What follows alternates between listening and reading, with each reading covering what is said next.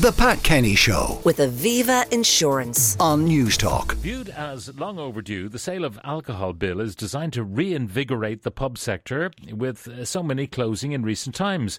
But could it have the opposite effect and hasten the closure of many businesses around the country? Well, I'm joined by the chairperson of the Cork City and Cork County branch of the Vintners Federation of Ireland, owner of the Castle Inn, Michael O'Donovan, and by independent TD for Roscommon Galway, Michael Fitzmaurice. Good morning and welcome. Uh, let's go to you uh, first, Michael O'Donovan. Uh, the uh, new bill, what's wrong with it? I suppose, Pat, the, look, there's large sections of this bill we're very much supportive of, but there's one section, uh, it's called extinguishment, that we have major, I suppose, issue with, and it's what you alluded to there. Um, the Minister currently thinks that by uh, enforcing this extinguishment that she will create more pubs in rural Ireland especially, and look, the, the reality is, the I think this will have the opposite effect by having extinguishment removed.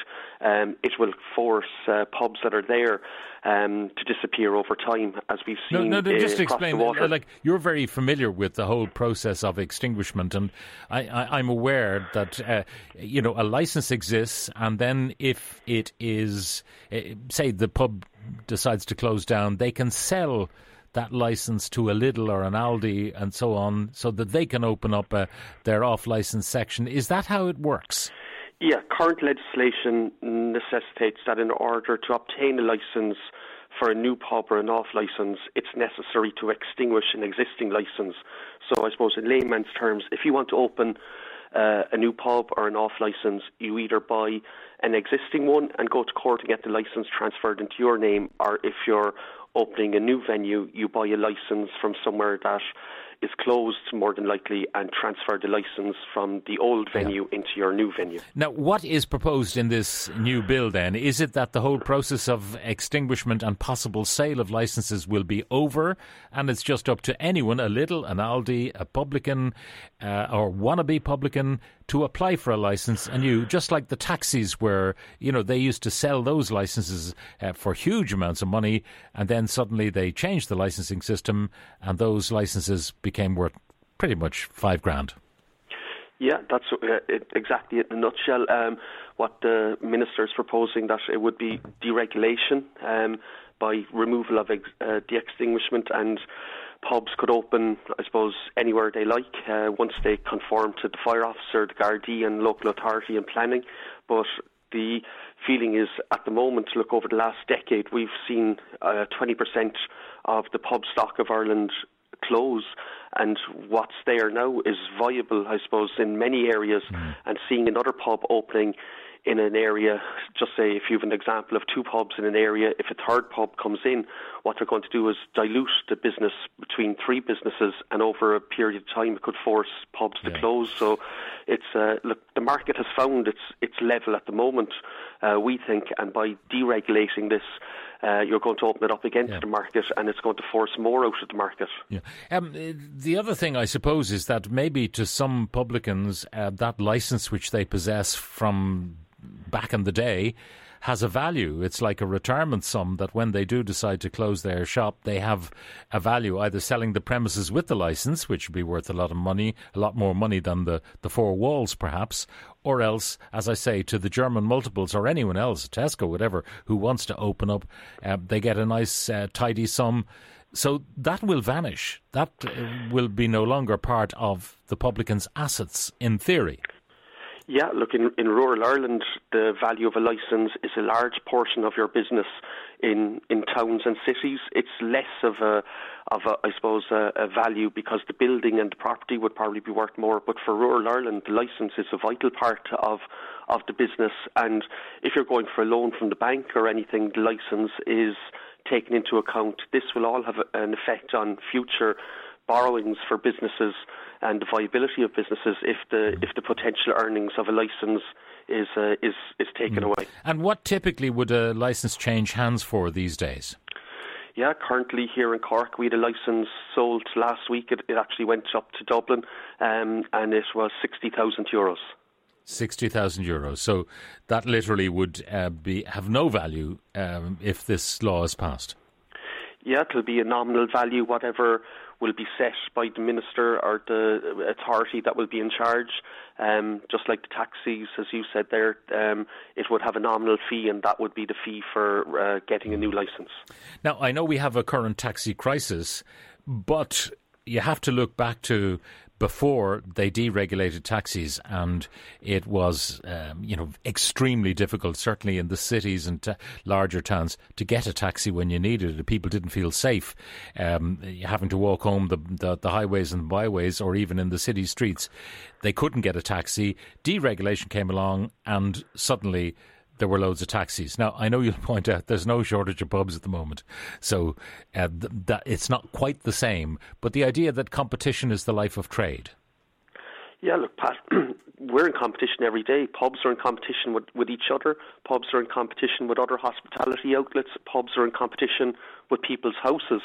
Um, and like competition isn't what we're afraid of, but the pub is, I suppose, in Ireland, it's it's a cultural part of our fabric of our society. So if if this goes through, and the minister thinks that she's going to be increasing uh, licences in rural Ireland, especially, we think that's majorly flawed because, as I said, if, if, if there's two pubs in a community, they're involved in the community, they're fundraising for the community, they're meeting places for the community. A third pub comes in, that community in a couple of years' time could very easily find itself with no pub because none of the three pubs would mm. be viable.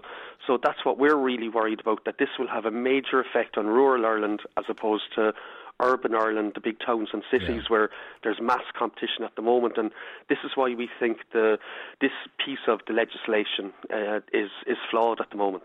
Yeah. Um, there are places, though, I'm sure, around rural Ireland where uh, the current owner of a pub is running a dump.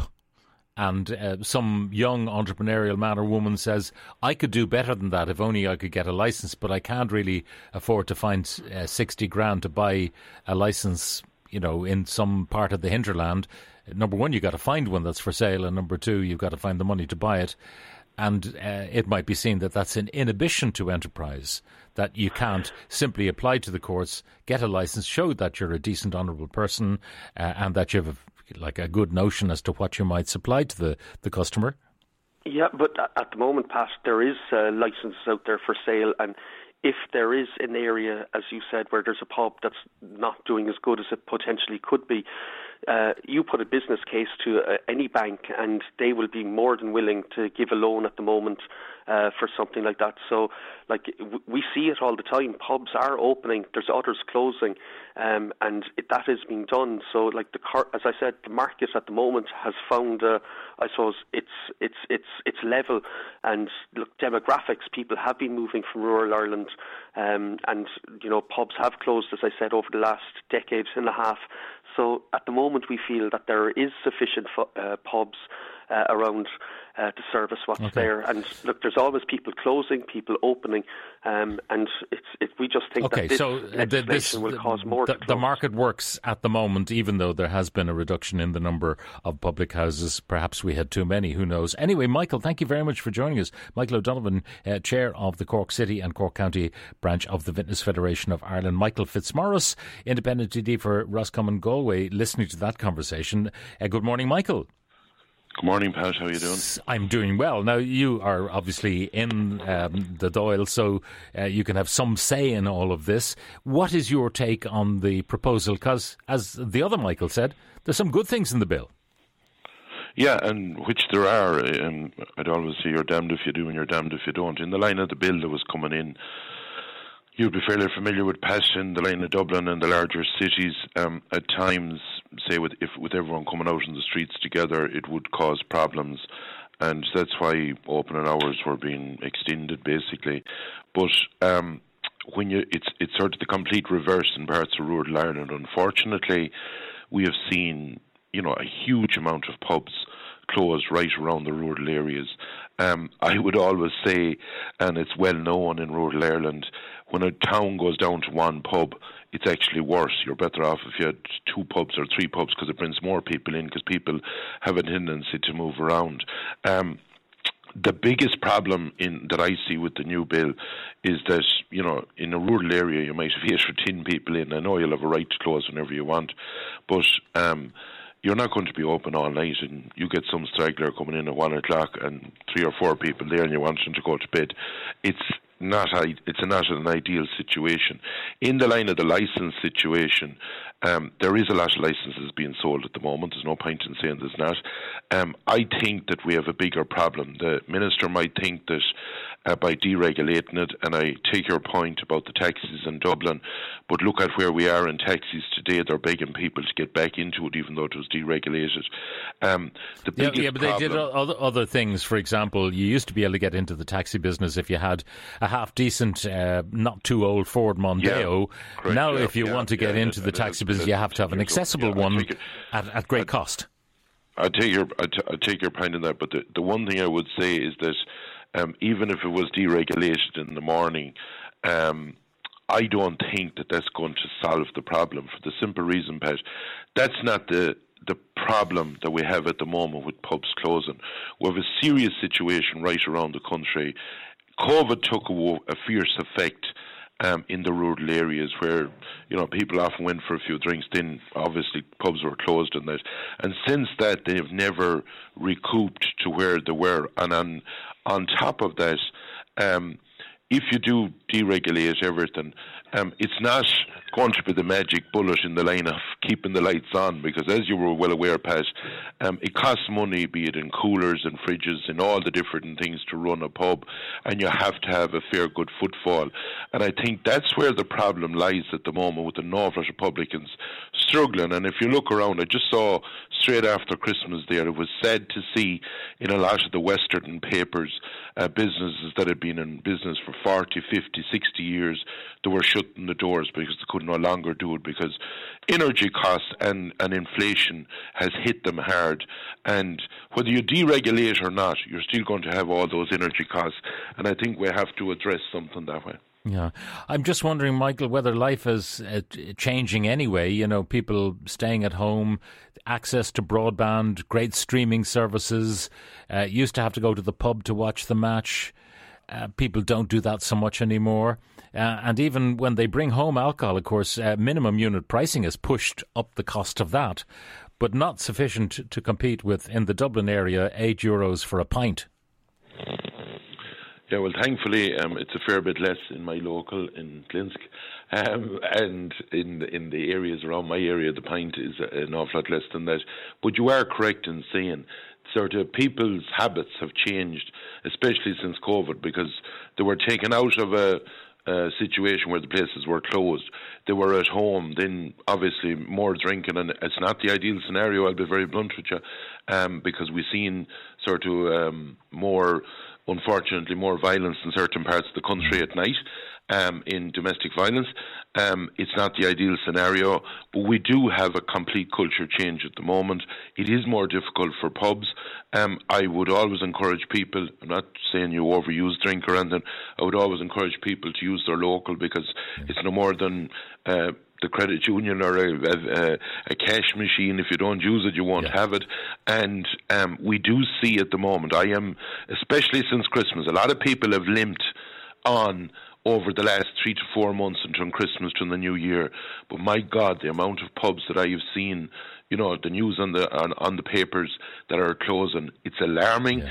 I know that the minister is trying to, and it's done in a good spirit, trying to uh, help the whole um, situation, but I don't think it's going to be the silver silver bullet that will solve it's, the public yeah, it's problems. it's a problem. You remember Michael McDowell years ago suggested, uh, you know, the cafe bar type uh, idea, which in an urban setting can work quite well, where you go in and you can have a coffee and a cake. Or you can have a glass of wine. In continental Europe, that works uh, perfectly well. But just wondering whether the whole model of the pub, and I love the traditional pub where you have a snug and a pint and a nice warm fire. I love that. But at the same time, it may not be viable unless you're selling the scones and the coffee, which have high margins, uh, in order to pay the bills. You know, there's, sort of two different types of Ireland. There's where you have a fair footfall. Um, there is, and there has opportunities. In fairness, some pubs is diversified as well, Pat, and they have gone into food Um, they've gone into the likes of the coffee and the scone and all of that to try and bol- bolster their trade. But there are parts of the country, to be honest about it, that you you might never sell a scone within the pub because you'd have in a real rural area where a few it wouldn't be open all day. First of all, second of all, they might open at seven o'clock in the evening or eight o'clock in yeah. the evening, and the people that would be going in would be just having a few drinks that have had their scones already in the day, and it wouldn't be viable for them to run food in there. But there are some pubs that you know put in a huge effort as well, and they do fairly well. In fairness to them, but it is getting to be a ferociously difficult trade, and it is worrying. And like uh, people would, I've heard it said there earlier on the previous speaker that you know you could get a second pub starting up and a third pub starting up. Any pub, any town I have seen where you lose a lot of pubs, you're always better with a few pubs in it because people have a tendency to go around and sort of a circle, go from one to the other. Mm. Whereas if you've just the one, they'll sort of say, "I ah, we won't bother going there. We'll go to some other town." Yeah. And this is, I wouldn't be against having a few pubs in a town. Being quite yeah, frank, it becomes a destination then, rather than uh, just uh, the the local. Michael, thank you very much for joining us. The Pat Kenny Show with Aviva Insurance weekdays at nine a.m. on Newstalk.